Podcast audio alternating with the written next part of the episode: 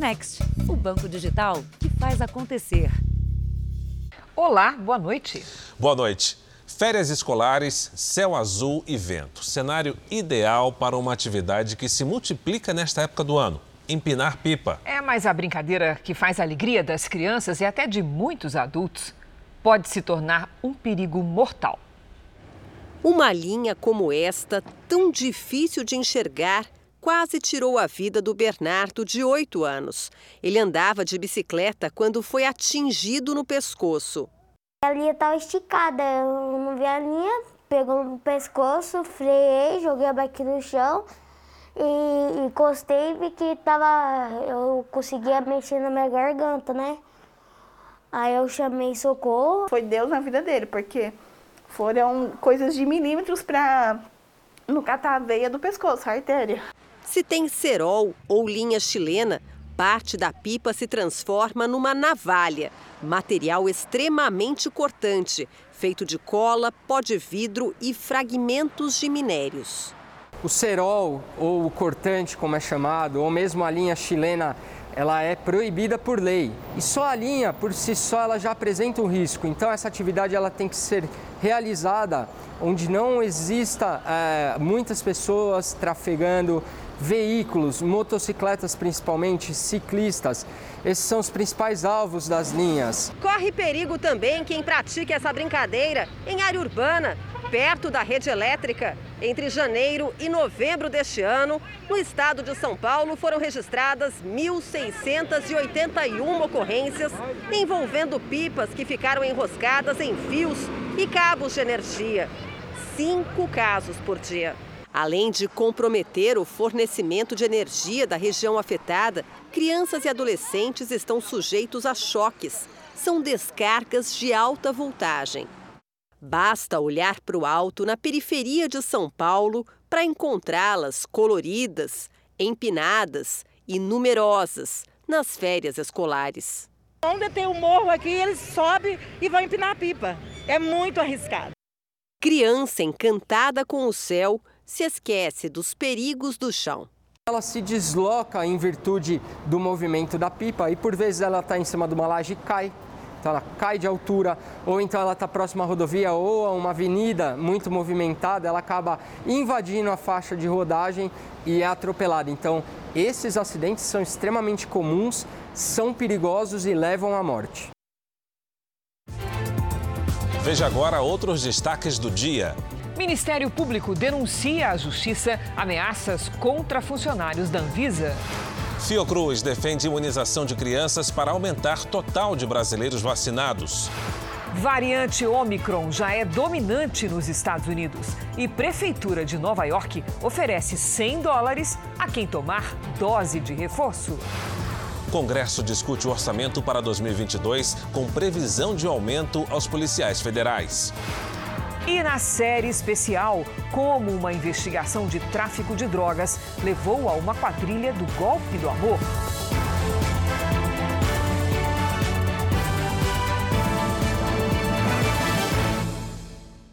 Oferecimento Bradesco. Em 2022, compartilhe o seu brilho.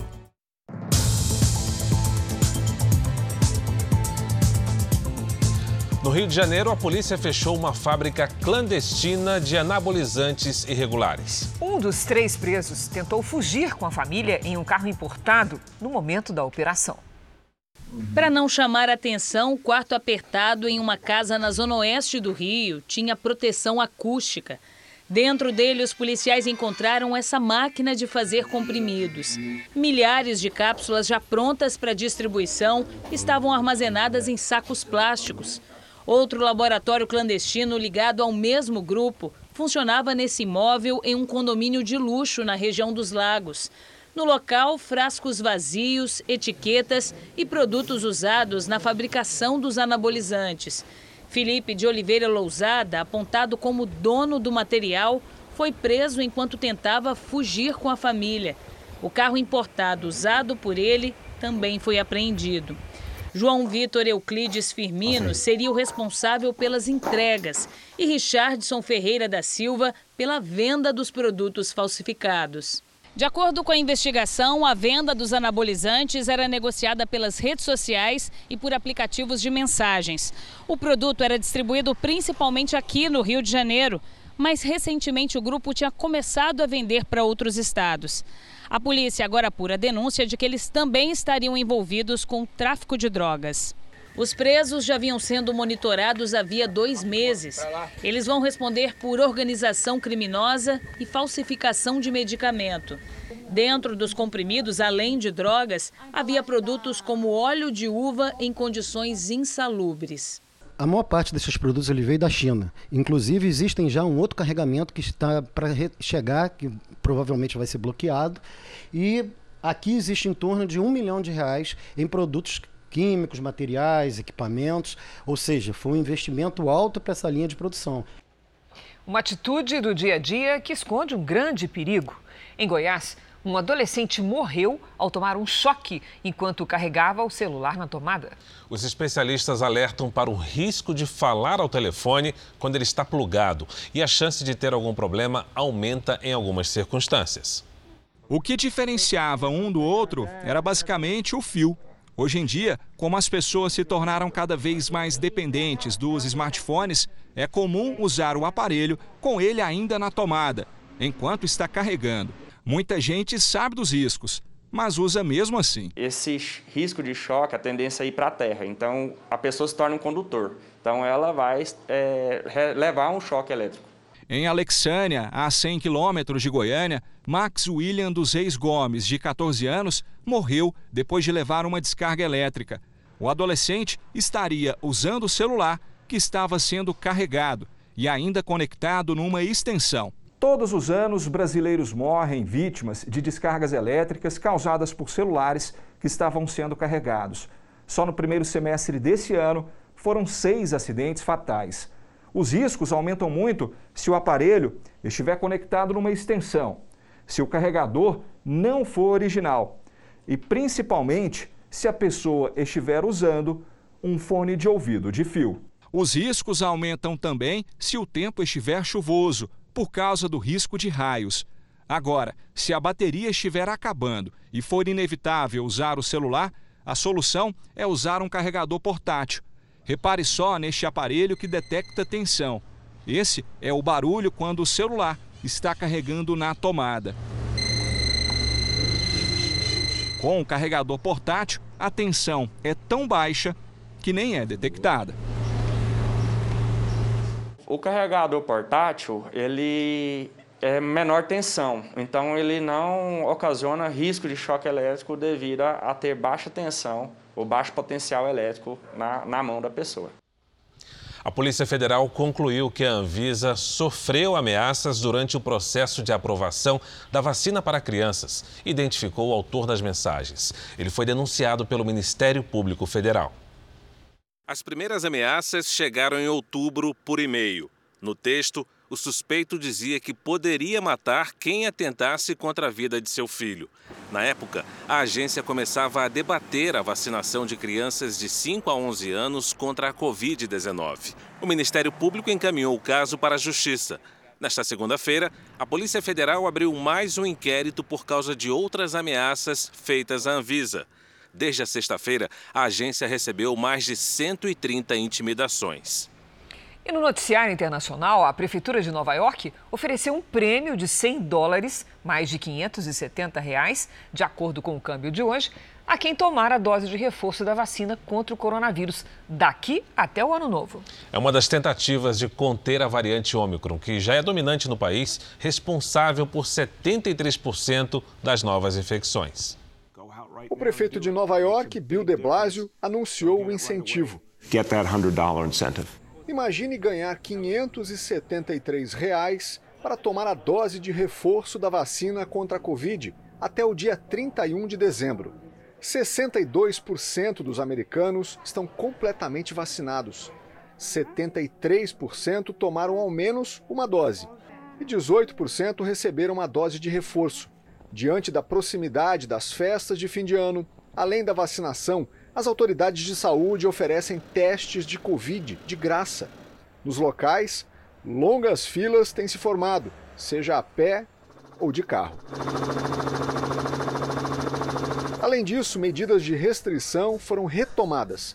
Nesse restaurante, na capital, Washington, o jantar é servido do lado de fora.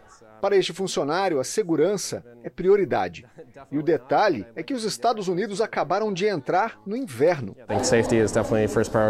Hoje, o presidente americano Joe Biden tentou acalmar a população e disse que aqueles que estiverem vacinados e seguirem as medidas de prevenção adequadamente podem sim aproveitar as festas de fim de ano com a família e os amigos. E ressaltou que o país está mais preparado agora para enfrentar a doença, com mais ventiladores e equipamentos de proteção e segurança disponíveis.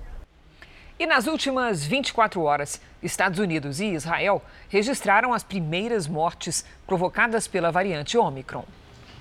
O governo federal realizou hoje um leilão de energia que movimentou mais de 57 bilhões de reais. As empresas contratadas devem investir cerca de 6 bilhões de reais em usinas térmicas. O objetivo é evitar que falte energia no futuro, mesmo se a falta de chuvas baixar o nível dos reservatórios. Quando o consumo de energia aumenta muito ou a geração fica mais difícil por falta de chuvas para manter os reservatórios das hidrelétricas, a operação das usinas termoelétricas costuma ser a solução. O leilão realizado hoje foi para contratar empresas que garantam esse fornecimento extra a partir de 2026. Uma reserva de energia para ser usada se houver necessidade. É o que a gente chama de 100% flexíveis, ou seja, eles ficam ali desligados e, e são acionados sempre que o operador do sistema entender que elas são importantes para garantir o, digamos assim, o atendimento é, da demanda nesses momentos. 132 projetos Sim, concorreram. É... 17 empresas venceram, cobrando um valor em média 15% abaixo do preço máximo que havia sido estipulado pelo governo. Vão produzir energia a partir de gás natural, diesel, óleo combustível e bagaço de cana. Os vencedores do leilão vão investir quase 6 bilhões de reais em ampliação e construção de usinas. Com estes projetos, poderão fornecer energia equivalente a um terço da capacidade de produção da hidrelétrica de Itaipu. Quando o acionamento das termoelétricas acontece para evitar racionamento ou apagões, o resultado é aumento da tarifa, uma implantação das bandeiras vermelhas na conta. Isso explica, em parte, a alta na conta de energia nesse segundo semestre. Para a Câmara de Comercialização de Energia Elétrica, o novo modelo de contratação, firmado com o leilão de hoje, vai beneficiar os consumidores. Em 2026, se tivermos necessidade de usar essas térmicas, e para isso que elas foram contratadas, o custo vai ser muito menor do que ele foi agora em agosto e setembro deste ano. Veja ainda hoje. Comissão do Congresso aprova reajuste para policiais federais e quase 5 bilhões de reais para o fundo eleitoral. Na série especial você vai saber como funciona a organização criminosa que já fez centenas de vítimas com o golpe do amor na internet. E logo mais às 10h45 da noite, não perca a segunda parte do Família Record, o especial de fim de ano mais esperado da Record TV.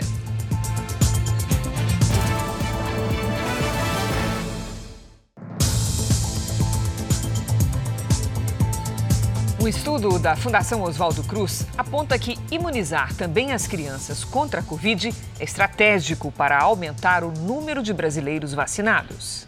Juliana descobriu por acaso que Luiz Felipe, de 5 anos, já havia tido Covid. Ele não apresentou sintomas da doença. Nós descobrimos que ele teve a Covid por conta de um exame que nós fizemos de sangue. Eu levei o exame na pediatra e ela falou que provavelmente ele teve contato com o vírus recentemente. Isso foi em dezembro do ano passado. Tem exatamente um ano.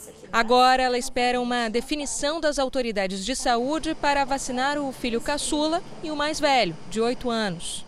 Pesquisadores da Fundação Oswaldo Cruz defendem que crianças a partir de 5 anos tomem a vacina para evitar a chamada curva de estagnação. Segundo a Fiocruz, o país pode estar caminhando para o limite de pessoas imunizadas. Aplicar as doses em um novo público-alvo pode diminuir o risco da circulação do vírus em níveis mais altos. Desde o início de setembro, o ritmo da vacinação vem caindo, chegando a 0,08% por dia. Hoje, quase 75% da população já tomou a primeira dose da vacina. A Fiocruz aponta que, além dos maiores de 5 anos, a imunização precisa chegar para quem vive longe dos grandes centros. Na semana passada, a Agência Nacional de Vigilância Sanitária aprovou o uso da vacina da Pfizer em crianças com idade de 5 a 11 anos. O Ministério da Saúde disse que até o início de janeiro deverá decidir se libera a imunização. A vacina é eficaz e segura. A gente tem um longo período de testes com relação à vacina para garantir que elas de fato funcionam bem entre as crianças. E esses mesmos testes também procuram trabalhar com a ideia de segurança. Então, eles afirmam que de fato é uma vacina segura. A vacina originalmente aplicada em adultos sofreu adaptações para é, ser aplicada no corpo da criança, de forma que ela garanta uma resposta imune adequada e que também não ofereça riscos a essa criança. Juliana torce para que chegue logo a vez do Luiz Felipe e do Carlos Eduardo. Eu acho que é um ato de responsabilidade você vacinar seus filhos e você se vacinar em prol do outro, né? Quando você se vacina, não é só por você, você está pensando no próximo. A Agência Nacional de Aviação Civil aprovou hoje os estudos finais da sétima rodada de concessões de aeroportos poderão ser repassados à iniciativa privada já no primeiro semestre do ano que vem 16 terminais, entre eles o de Congonhas, em São Paulo, e o Santos Dumont, no Rio de Janeiro. Esses documentos serão enviados ao Tribunal de Contas da União, que precisa aprovar o projeto. Esse é um dos destaques do portal R7. Para ler essa e outras notícias, basta acessar r7.com. Vamos agora com a opinião do Augusto Nunes. Boa noite, Augusto. Boa noite, Cris. Boa noite, Fara. Boa noite a você que nos acompanha. Nas ditaduras, o tirano no poder obriga a população a fingir que é feliz. Embora sufocados pelo assassinato das liberdades democráticas, os oprimidos fazem de conta que vivem no melhor dos mundos, graças ao líder que tudo sabe e tudo vê. Na contramão das tradições, Kim Jong-un ditador da Coreia do Norte, resolveu inovar. Em homenagem ao décimo aniversário da morte do pai e também ditador, o filho extremoso decidiu que durante 11 dias os habitantes do país não poderão emitir qualquer sinal de alegria. Nesse período, estará a um passo da cadeia quem, por exemplo, consumir bebidas alcoólicas der risadas ou mesmo esboçar um sorriso. É provável que gargalhadas sejam punidas com a prisão perpétua. Curiosamente, a ideia do ditador vai liberar a população para mostrar seu rosto verdadeiro, que oculta por instinto de sobrevivência. Pelo menos por 11 dias, os norte-coreanos poderão deixar claro que quem vive na mais antiga ditadura do planeta não tem nenhum motivo para ser feliz. A ditadura de Nicolás Maduro sofreu uma derrota na Corte Suprema do Reino Unido. O país sul-americano guarda uma reserva em ouro no Banco da Inglaterra, mas como o regime não é reconhecido pela Grã-Bretanha, Maduro não terá acesso aos recursos. Para o Reino Unido, o líder oposicionista Juan Guaidó, que se proclamou presidente da Venezuela, é o governante interino do país. Dessa forma, só ele teria acesso ao fundo depositado no Banco da Inglaterra. Nicolás Maduro argumenta que a Grã-Bretanha reconhece sua legitimidade, já que mantém uma embaixada no país. Mas a principal corte do Reino Unido decidiu hoje que não pode interferir em assuntos de jurisdição internacional. Em tese, a decisão dá a Juan Guaidó o direito de fazer transações com ouro, avaliado em um bilhão de dólares, o equivalente a mais de 5 bilhões e meio de reais. A justiça britânica decidiu que o emir de Dubai deverá pagar uma quantia bilionária para a ex-mulher e os filhos. O tribunal estabeleceu uma indenização de 725 milhões de dólares. A quantia equivale a mais de 4 bilhões de reais é a maior já concedida por um tribunal do Reino Unido. A princesa Raya era uma das seis esposas de Mohammed Al Maktoum. Há dois anos, ela fugiu de Dubai e entrou com uma ação protetiva contra assédio e ameaça. O emir também foi condenado no ano passado pelo sequestro de duas filhas. Veja a seguir. Ministério da Justiça cobra empresa aérea por passageiros prejudicados com voos suspensos. E na série especial, como uma investigação sobre o tráfico de drogas desvendou uma quadrilha que aplicava o golpe do amor.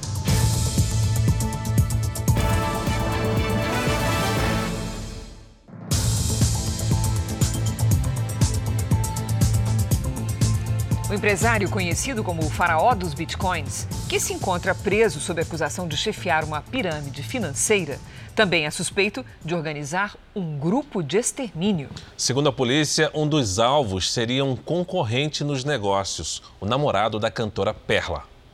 Aos 23 anos, ele ostenta uma vida de luxo. Patrick Abraão se apresenta como empresário, um investidor em moedas digitais como os bitcoins. Vamos focar em algo que realmente pode mudar na nossa vida. Eu tenho certeza que isso é o mercado de criptoativos. O jovem com mais de um milhão de seguidores em uma rede social é namorado da cantora Perla. Patrick era um concorrente de outro investidor, Glidson Acácio dos Santos, que está preso desde agosto, suspeito de chefiar um esquema ilegal de pirâmide financeira. Mas, segundo as investigações, os negócios do conhecido faraó dos bitcoins iam além do mercado financeiro. A polícia suspeita que ele tem organizado um grupo de extermínio dos concorrentes na cidade de Cabo Frio. Patrick Abraão seria um dos alvos. Ele começou a pressionar os concorrentes, assustar, amedrontar, ameaçar. Ele era garçom e ele teve uma ascensão muito rápida, meteórica. Eu acredito que isso tenha subido a cabeça dele. No telefone celular de Glidson, a Polícia Federal encontrou conversas entre ele e funcionários de confiança que fariam parte do grupo de extermínio. As investigações sugerem que Glidson sabia todos os passos dos concorrentes. Ele teria enviado um dos matadores de aluguel até uma palestra em Cabo Frio, onde o noivo da cantora Perla, Patrick Abraão, estava. A suposta organização do atentado não foi para a frente. Patrick e Perla viajaram para Portugal em meio a rumores de que a empresa de investimentos não estava pagando os clientes. O casal nega que tenha fugido do país. Nós temos sim passagem de volta. Não compete aqui falar o dia exato que a gente vai voltar, não tem necessidade disso. Eu tenho mais de 5 mil pessoas que trabalham só em Portugal comigo. E devido à pandemia eu não pude dar assistência, não pude estar aqui dando uma atenção. E aí nós decidimos conciliar, né? Na semana passada, Glidson virou réu no processo que investiga a tentativa de homicídio de um investidor na região dos Lagos. Glidson ainda é acusado de ser o mandante do assassinato de Wesley Pessano, morto a tiros em agosto desse ano. O jovem de 19 anos, que estava em um carro de luxo na cidade de São Pedro da Aldeia, também era um investidor de criptomoedas. A polícia prendeu o suspeito de ter participado do crime há quatro meses. Ele teria recebido de Glidson 40 mil reais para matar o concorrente. Glidson já responde pelos crimes de lavagem de dinheiro, promoção de pirâmide financeira, tentativa de homicídio e homicídio. Nós procuramos a defesa de Glidson Acácio dos Santos e o empresário Patrick Abraão, mas não tivemos resposta. O Ministério da Justiça e a Agência Nacional de Aviação Civil cobraram da empresa aérea Itapemirim soluções para os passageiros prejudicados com a suspensão dos voos da companhia. A Itapemirim afirma que está encaminhando o reembolso dos valores pagos pelas passagens. A Gabriela e o Vitor sonhavam com um Natal em família compraram com antecedência passagens de Brasília para Salvador. Iriam viajar pela ITA Transportes Aéreos, mas estão vivendo um pesadelo. Sentimento de tristeza, né? Que a gente passa assim, o ano inteiro esperando, acho que final de ano é. Esperando é ter um reencontro pós-pandemia, depois de dois anos, e, e aí vem essa notícia aí, né? Que vai ter que adiar mais ainda esse encontro que a gente estava tão esperançoso. A Itapemirim anunciou a suspensão dos voos na sexta-feira. Passageiros como a Gabriela e o Vitor têm encontrado dificuldades para conseguir realocação em outras empresas aéreas. O Procon já se manifestou e disse que milhares de pessoas foram prejudicadas. Este especialista também acredita que o problema só será resolvido nos tribunais. Esses eh, gastos todos vão poder ser ressarcidos posteriormente em uma ação judicial que vai ser necessária contra a ITA porque ela não vem respeitando nenhuma autoridade brasileira e vem deixando os seus consumidores na mão. O Ministério da Justiça e Segurança Pública notificou hoje a Itapemirim a prestar esclarecimentos sobre as principais razões da paralisação de suas atividades. A Agência Nacional de Aviação Civil determinou o restabelecimento dos canais de atendimento e o envio de dados sobre a quantidade de passageiros afetados e o plano de ações da empresa para solucionar os casos. Em nota, Itapemirim informou que já processou quase 8 milhões de reais em pedidos de reembolso junto às operadoras de cartão de crédito. A empresa afirmou que os valores serão estornados aos clientes diretamente na fatura do cartão em um prazo de até 30 dias. A ANAC afirmou que já tomou ações administrativas, além da responsabilização civil, administrativa e penal sobre o caso. A agência recomenda que os passageiros com voos previstos não compareçam aos aeroportos antes de entrar em contato com a empresa aérea e orienta o registro de reclamação na plataforma consumidor.gov.br. O Congresso Nacional vota neste momento o orçamento da União para 2022. Pelo texto, o valor do fundo eleitoral fica em quase 5 bilhões de reais. E o do salário mínimo em R$ 1.210. Dia de reuniões e negociações intensas na Comissão Mista de Orçamento que discute o que será feito pelo governo no ano que vem. Depois de debates entre os parlamentares e de uma reunião de líderes partidários, veio o acordo. Ficou acertado que o fundo eleitoral será de 4 bilhões e 900 milhões de reais, mais do que o dobro dos recursos gastos nas últimas eleições gerais, cerca de 2 bilhões, e um pouco menor do que havia sido previsto inicialmente pelos parlamentares, de 5 bilhões e 700 milhões. O corte de quase 1 bilhão no fundo eleitoral foi para recompor recursos da educação e da ciência e tecnologia, que sofreram cortes. Nós estamos vendo aqui mais uma vez um aumento no fundo eleitoral. Ah, reduziu em relação ao que estava na LDO, sim, de 5,7 bilhões para 4 bilhões 934 milhões. Para campanhas eleitorais é um absurdo, estamos na pandemia. Chega de discurso bravateiro. Sabe-se claramente que em 2015, 2016, o país passou por uma fase em que se discutia o financiamento empresarial de campanha e a decisão tomada naquele momento, impelida pelo julgamento do Supremo Tribunal Federal, foi no sentido de que as doações empresariais de campanha eram inconstitucionais e precisaríamos, de fato, trabalhar com o financiamento público de campanha e é exatamente isso que o parlamento brasileiro, de forma responsável, tem sido feita. O salário mínimo mínimo ficará em R$ 1.210, um reajuste para recompor a inflação, que deve fechar em cerca de 10% este ano. O total de 1 bilhão e 700 milhões de reais será usado para o aumento dos salários dos policiais federais, penais e rodoviários, uma promessa do presidente Jair Bolsonaro. 89 bilhões e 300 milhões serão usados para pagar o Auxílio Brasil para 17 milhões de famílias e 16 bilhões serão utilizados em emendas parlamentares de relator. No fim da tarde, o parecer do relator Hugo Leal foi aprovado pelos deputados e senadores da Comissão Mista de Orçamento. O texto prevê um orçamento total de 4 trilhões e 800 bilhões de reais. Quase 3 trilhões são gastos efetivos, 1 trilhão e 800 bilhões são os recursos para custear a dívida pública, como juros, por exemplo. Ainda é necessária aprovação no plenário do Congresso Nacional. Continua a sessão lá no Congresso. A sessão é conjunta. Os deputados já aprovaram o orçamento. Falta agora os senadores. Mas de Brasília, ao vivo, quem tem as informações é Tiago Nolasco. Boa noite, Tiago. Quais são as últimas decisões dos deputados quanto ao orçamento? Oi, Cris. Boa noite para você, para o Fara e para todos. Na Câmara, o texto foi aprovado com os votos de 358 parlamentares e, neste momento, o plenário do Senado analisa o orçamento. Tudo indica que os senadores também vão aprovar o texto, já que existe um acordo entre os partidos. Com isso, os parlamentares vão entrar no período de recesso, já que ah, e voltam a trabalhar no ano que vem. E o texto segue para a sanção do presidente Jair Bolsonaro. De Brasília, Tiago Nolasco. Obrigada, Nolasco.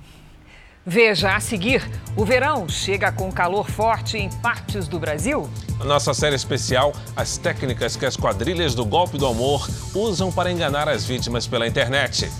E logo mais, às 10h45 da noite, as brincadeiras e as surpresas da segunda parte do especial Família Record.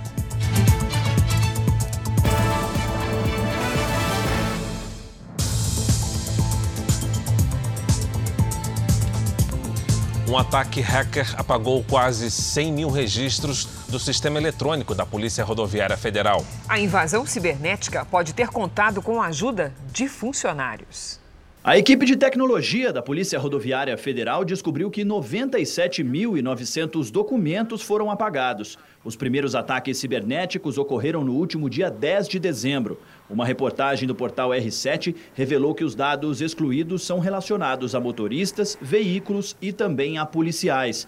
A PRF confirmou a invasão, disse que a ação foi bloqueada e nega vazamento de informações. Outros órgãos do governo também sofreram com falhas de segurança e ainda apresentam instabilidade nos sistemas. O Conect SUS, aplicativo do Ministério da Saúde, continua fora do ar. Os portais da Agência Nacional de Transportes Terrestres, da Agência Nacional de Águas e Saneamento Básico e da Embratur também sofreram ataques. O sistema da Polícia Federal também foi alvo dos hackers. As investigações estão sendo conduzidas por integrantes da PF e do Gabinete de Segurança Institucional. Existe a suspeita de que servidores com acesso privilegiado tenham participado da ação criminosa. A União Europeia decidiu que o passaporte de vacinação vai perder a validade depois de nove meses. A medida obriga a pessoa a tomar a dose de reforço. A partir de fevereiro, quem não tomar a terceira dose estará proibido de viajar entre os países do bloco. Segundo a Agência Reguladora de Medicamentos da Europa, a dose de reforço se mostrou eficaz contra a Omicron. Para conter a propagação em Portugal, o governo anunciou o fechamento de bares a partir do dia 25. No Reino Unido, o primeiro-ministro disse que não vai impor novas restrições, pelo menos até o Natal. A Organização Mundial de Saúde alertou para uma possível sobrecarga nos sistemas de saúde da Europa nos próximos meses por causa da nova variante. O verão começou oficialmente hoje, a uma hora da tarde. Nessa estação do ano, os dias são mais longos e costuma chover bastante. E mesmo com um certo friozinho fora de época em algumas cidades, o calor deve vir forte nessa temporada. Já ouviu o ditado vai pela sombra? Aqui no carrinho de churros da AID, nem assim para se livrar do calor. Quente demais. Anda com fritura, né? É só o começo do verão. Sério? Vai esquentar mais? E olha que o verão acabou de dar as caras. No Paraná, as temperaturas em algumas regiões chegaram a 41 graus nos últimos dias. Em Mato Grosso do Sul, a cidade de Porto Murtinho, na fronteira com o Paraguai, registrou 40 graus hoje. Na capital Campo Grande, a mulher tenta espantar o calorão se abanando. A vendedora espalha o gelo na mercadoria, mas nem o pezinho na água ou o sorvete parecem dar jeito. Muita gente já sentiu o clima. Não tem pedestre na rua e a gente está numa das principais avenidas aqui de Campo Grande. O calor tá de matar. E para gravar essa reportagem aqui na rua, só com a ajuda do ar-condicionado do carro, que é para não empapar de suor, e água para matar a sede. Já com perdão do trocadilho, o consumo dessas garrafinhas de água está aquecido. As vendas em bares e restaurantes aqui do centro triplicaram. A gente entregava 450 fardos por dia. Aqui na cidade? Isso, aqui, aqui no centro. E agora? Agora está entregando média de 1.200. A Maria Antônia traz a garrafinha de casa para ela e para o neto João Pedro, de 9 anos. E vem embrulhadinha na toalha. Fica bem geladinha, a gente passa no corpo, né, para refrescar. Imagina o que passa o Alfredo varrendo as ruas nesse calor. Só muita água no bico para ajudar. A gente tem que fazer, tem que trabalhar, né? Só tomando uma aguinha de boa, tranquilo e continuando a vida. Bem-vinda ao time a nossa colega Verusca Donato. Previsão do tempo. A primeira tarde do verão foi marcada por um calor e tempo abafado na maior parte do país. Na capital paulista, os termômetros ficaram 6 graus acima da média. Vamos saber como é que vai ser a quarta-feira com a Lidiane Sayuri. Boa noite, Lidy. Oi, Cris, boa noite para você, para o Fara, para quem nos acompanha aí em casa. Olha, com mais calor e pancadas de chuva. Neste momento, as nuvens mais carregadas estão sobre o Nordeste e o Norte do país. Este cenário muda nesta quarta-feira. Uma frente fria avança e leva chuva para os três estados do Sul. No centro-oeste e no sudeste, o dia ensolarado com chuva forte à tarde em pontos isolados. Entre a Bahia e Mato Grosso, atenção, a chuva vai ser bem volumosa. Nos próximos dias, tem transtornos previstos no Espírito Santo, norte de Minas e no sul da Bahia. Áreas que já estão com o solo muito encharcado. Em Porto Alegre, máxima de 31 graus. Em Brasília, 28. Na capital baiana, que já registrou três vezes a chuva esperada para o mês, faz 29 graus. Em São Paulo, mudanças a partir desta quarta-feira, com risco de temporais à tarde, máxima de 32 graus. Na quinta e na sexta, 24. No sábado, não chove e faz 27. Então vamos ao Tempo Delivery com a mensagem do Fabrício da cidade de Bela Vista do Paraíso, no Paraná, Lidiane. Vamos lá, Fara. Oi, Fabrício. Olha, esta quarta-feira começa ensolarada e quente. Faz até 34 graus e à tarde tem risco de temporais. Na quinta, 31, com chance de chuva leve. Aí na sexta, não chove. A Lindalva é do chamado Norte Fluminense, Macaé, no Rio de Janeiro. Opa! Lindalva, seguinte, quarta-feira com 33 graus e pancadas de chuva à tarde e à noite. Na quinta faz 29 com chuva rápida a qualquer hora. Agora olha só, sexta-feira, véspera de Natal, risco de temporais com 27 graus. Participe você também do Tempo Delivery pelas redes sociais. Mande uma mensagem com a hashtag você no JR para aparecer aqui no nosso telão. Até amanhã, gente. Obrigada, Lidy. Obrigado, Lady. A organização criminosa que já fez centenas de vítimas com o golpe do amor na internet foi descoberta por acaso pela polícia de São Paulo. Os investigadores estavam no encalço de uma quadrilha que levava drogas para dentro de presídios quando encontraram extratos bancários com cifras milionárias. É o que você vai ver na reportagem de hoje da nossa série especial.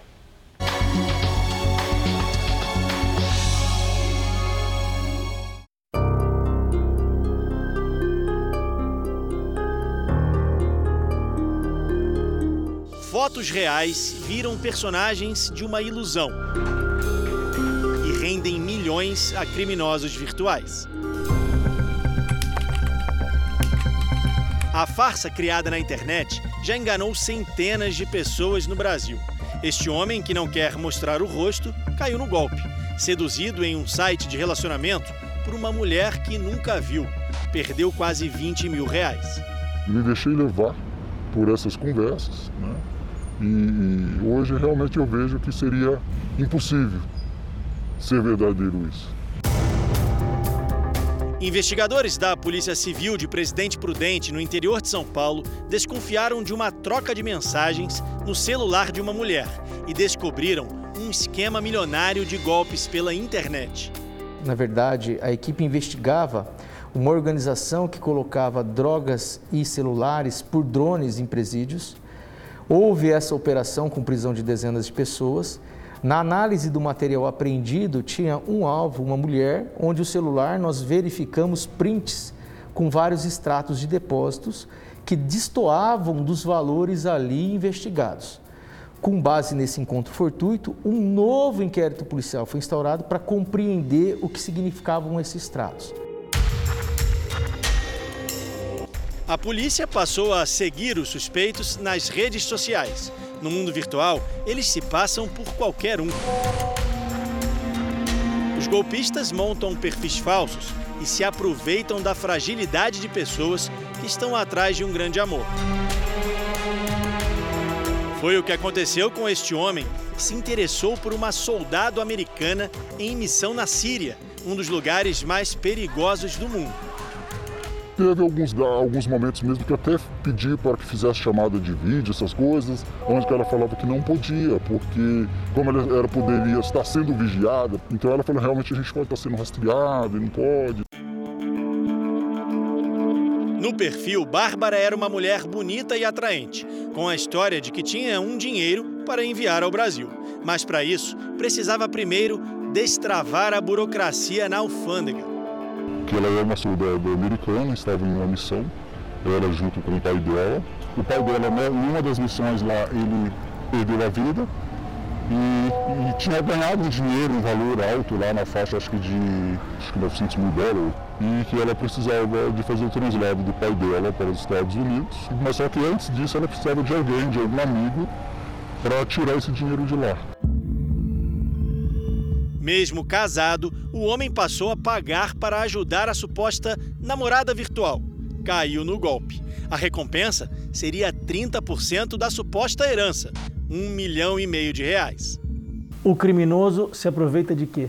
São pessoas muito sagazes, elas, eles conseguem, né, esses criminosos aí, eles conseguem realmente perceber através do discurso, através de um gesto, de um comportamento, eles conseguem identificar é, aonde está a vulnerabilidade dessa pessoa.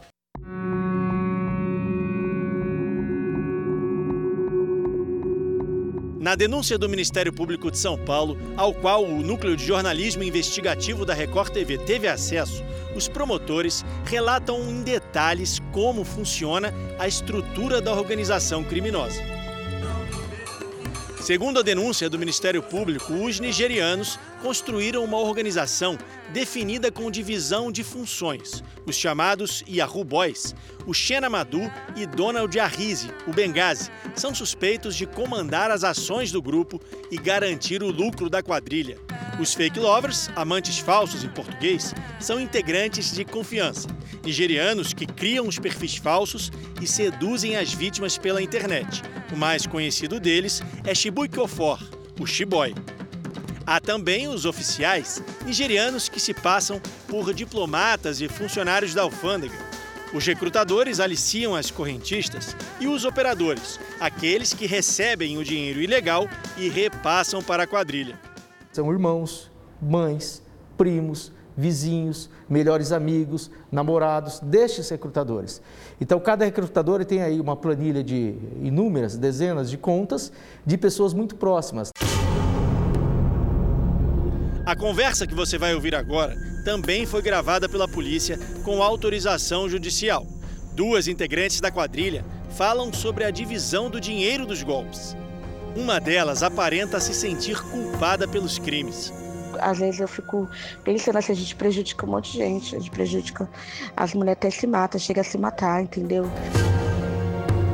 Aconteceu com a mãe de uma jovem que nos contou a história por mensagem de voz. Aí já estava fazendo seis meses que ela estava injetando dinheiro nele. Exatamente eu não sei quanto que foi que ela que ela deu para ele, mas ela estava fazendo vários empréstimos, estava correndo atrás de um monte de gente, todas as economias dela foram para isso. Meu cunhado ligou contando que eles tinham pego o celular, que ela estava falando de novo com os caras e que já tinha, naquele dia, ela tinha dado 21 mil reais pro cara. E aí tiraram o celular dela, ela pensou que tiraram o grande amor da vida dela do, da frente dela. Ela falou: Ah, é, você não vai devolver meu celular, você vai ver só. O suicídio é sempre multifatorial ele nunca vai acontecer por uma única causa ou um único fator. Ele vai ter relação com questões sociais, culturais, econômicas, psicológicas, psiquiátricas. A desilusão amorosa é um desses fatores. Né? E ela pode ser um gatilho, ela pode ser uma gota d'água. Mas o que a gente tem que entender é que assim, não é só a desilusão amorosa que vai causar um suicídio. A mulher, que mora na Bahia, nunca registrou ocorrência na delegacia por vergonha do que aconteceu. Ela se apaixonou por um suposto estrangeiro que conheceu num site de relacionamento e passou a acreditar na história contada por ele. Que ele era um francês de, 50, de 56 anos, viúvo, e que ele era um comerciante de, de perfumes. Foi assim que ele se apresentou. Assim que ganhou confiança, o golpista anunciou uma viagem para comprar perfumes no Marrocos. No dia de sábado, ele deixou uma mensagem. Eu converso com você durante a viagem. Quando foi na segunda-feira, olha o que ele falou para eu. Que ele tinha chegado na cidade, no Marrocos, em Marrakech, e que ele percebeu que ele tinha sido roubado e que ele estava passando por apuros. Eu fui passar o meu cartão para pagar a conta do hotel e o cartão estava bloqueado. Eu não sei o que fazer. A mulher enviou dinheiro para ajudar em uma burocracia na alfândega e perdeu 120 mil reais. Uma grande desilusão amorosa mesmo, haja vista que parte dessas vítimas ela tentam contra a própria vida, outras precisam de ajuda psicológica é, é, é, e muitas delas deixam de registrar por vergonha.